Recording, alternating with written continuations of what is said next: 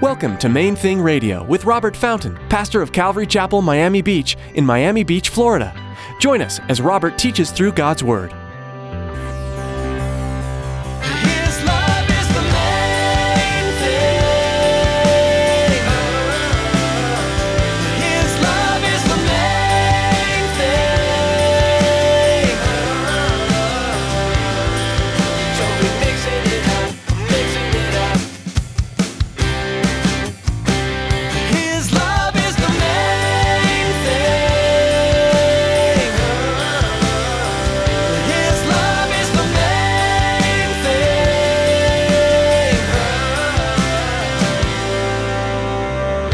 We just kind of read through that and we take it for granted. Oh yeah, these three, you know, and that maybe that's where the whole thing, you know, the tradition developed about them being kings themselves, because why else would they be given an audience with the king of Judea? Why would that happen? Why, you know, they just come to Jerusalem, thousands of people there, they're visitors, you know what I mean?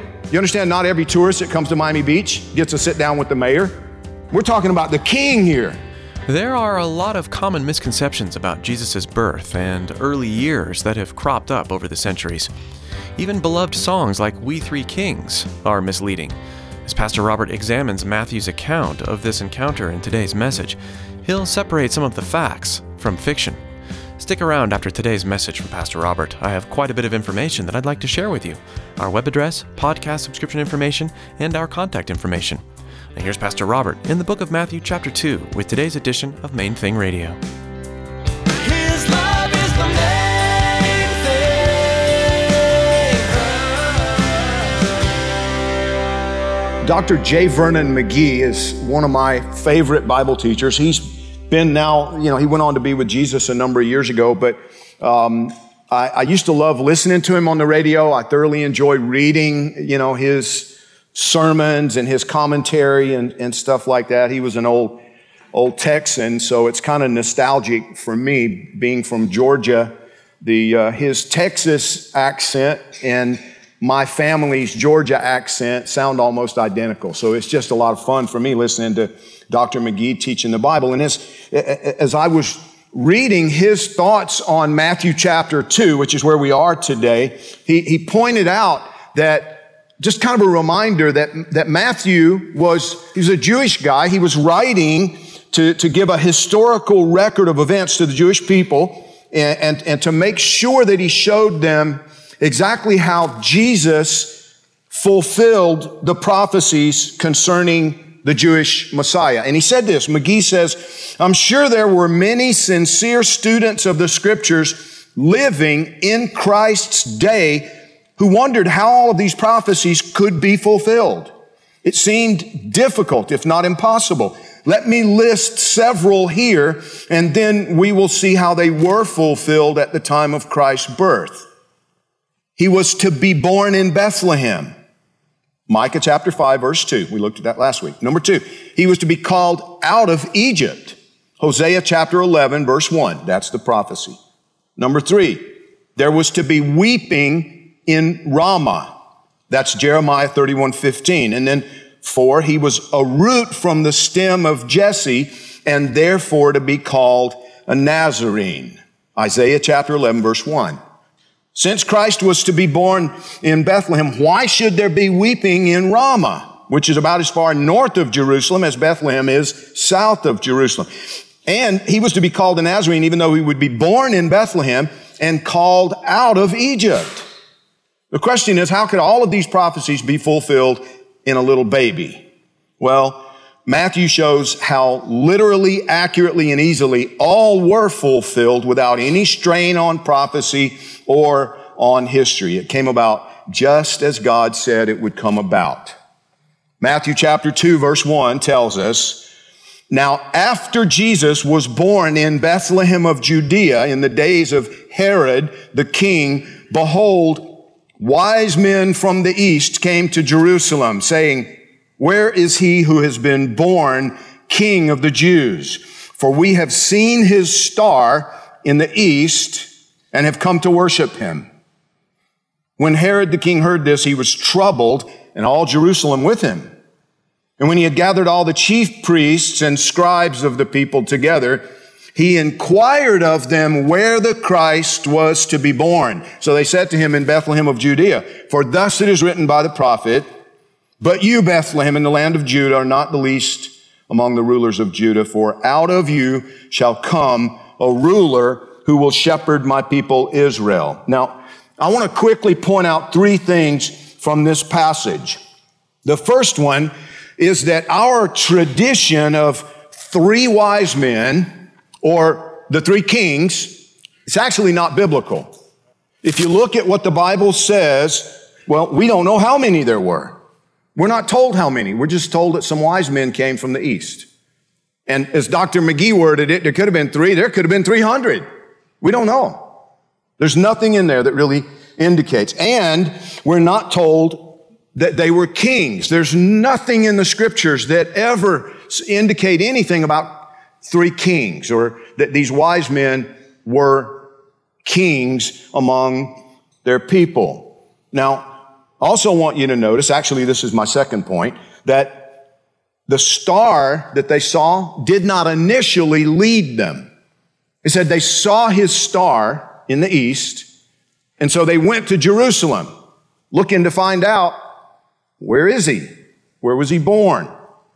This star that had been predicted by the prophet Balaam in Numbers chapter twenty-four, verse seventeen, was something that apparently they'd been watching for. They'd been paying attention. They had been eagerly anticipating the birth of this one predicted in the Jewish scriptures. They were waiting for the Messiah. They wanted to go and worship him. And their arrival in Jerusalem seems like it must have caused a commotion for some reason. And they were given an audience with the king. Now, that's another one, you know, we just kind of read through that and we take it for granted. Oh yeah, these three, you know, and that, maybe that's where the whole thing, uh, you know, the tradition developed about them being kings themselves, because why else would they be given an audience with the king of Judea? Why would that happen? Why, you know, they just come to Jerusalem, thousands of people there, they're visitors. You know what I mean? You understand, not every tourist that comes to Miami Beach gets to sit down with the mayor. We're talking about the king here. Why would they be given such access to King Herod? I think they were brought before King Herod. Now again, listen, this is opinion, okay? That's all this is. But I think they were brought before the king, probably because he had been told about their mission, and he was paranoid. You see, Herod the Great wasn't actually a king. He wasn't even Jewish, in fact. He was an Idumean. He was from another country. He was of another heritage. He, he was appointed to be the king in Judah by the Roman emperor. He was resented, he was hated, and he was pretty paranoid. The guy was notoriously corrupt and really concerned about any perceived rival for his position. And so he hears about this group of people, whether it was three or thirty or three hundred or whatever, he hears about them showing up wanting to know where the Messiah was born. We've come looking for the one born King of the Jews. Because we know this guy wasn't born to the title. Historians suggest he bought it, you know, because he, he basically contributed to the campaign fund uh, of the Roman emperor. Didn't work like that, but you guys get the idea anyway.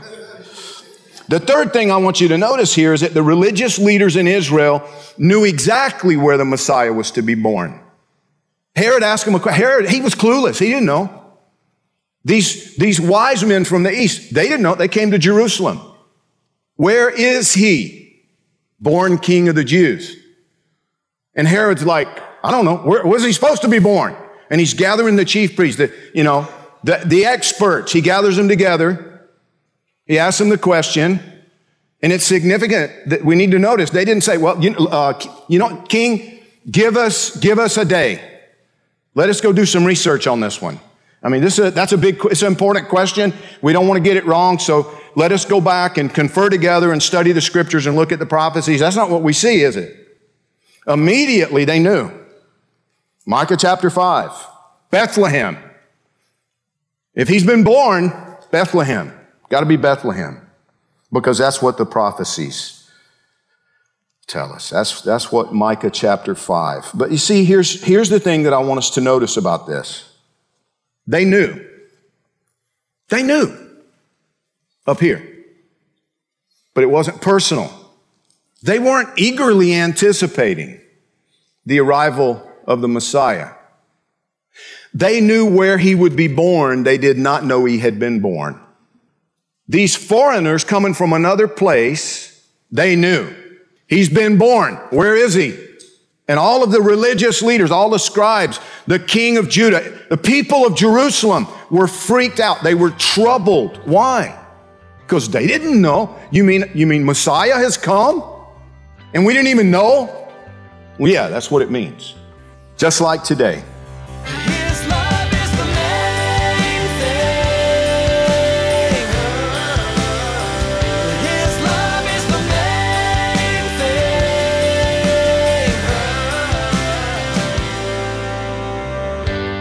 Been listening to Main Thing Radio with Pastor Robert Fountain.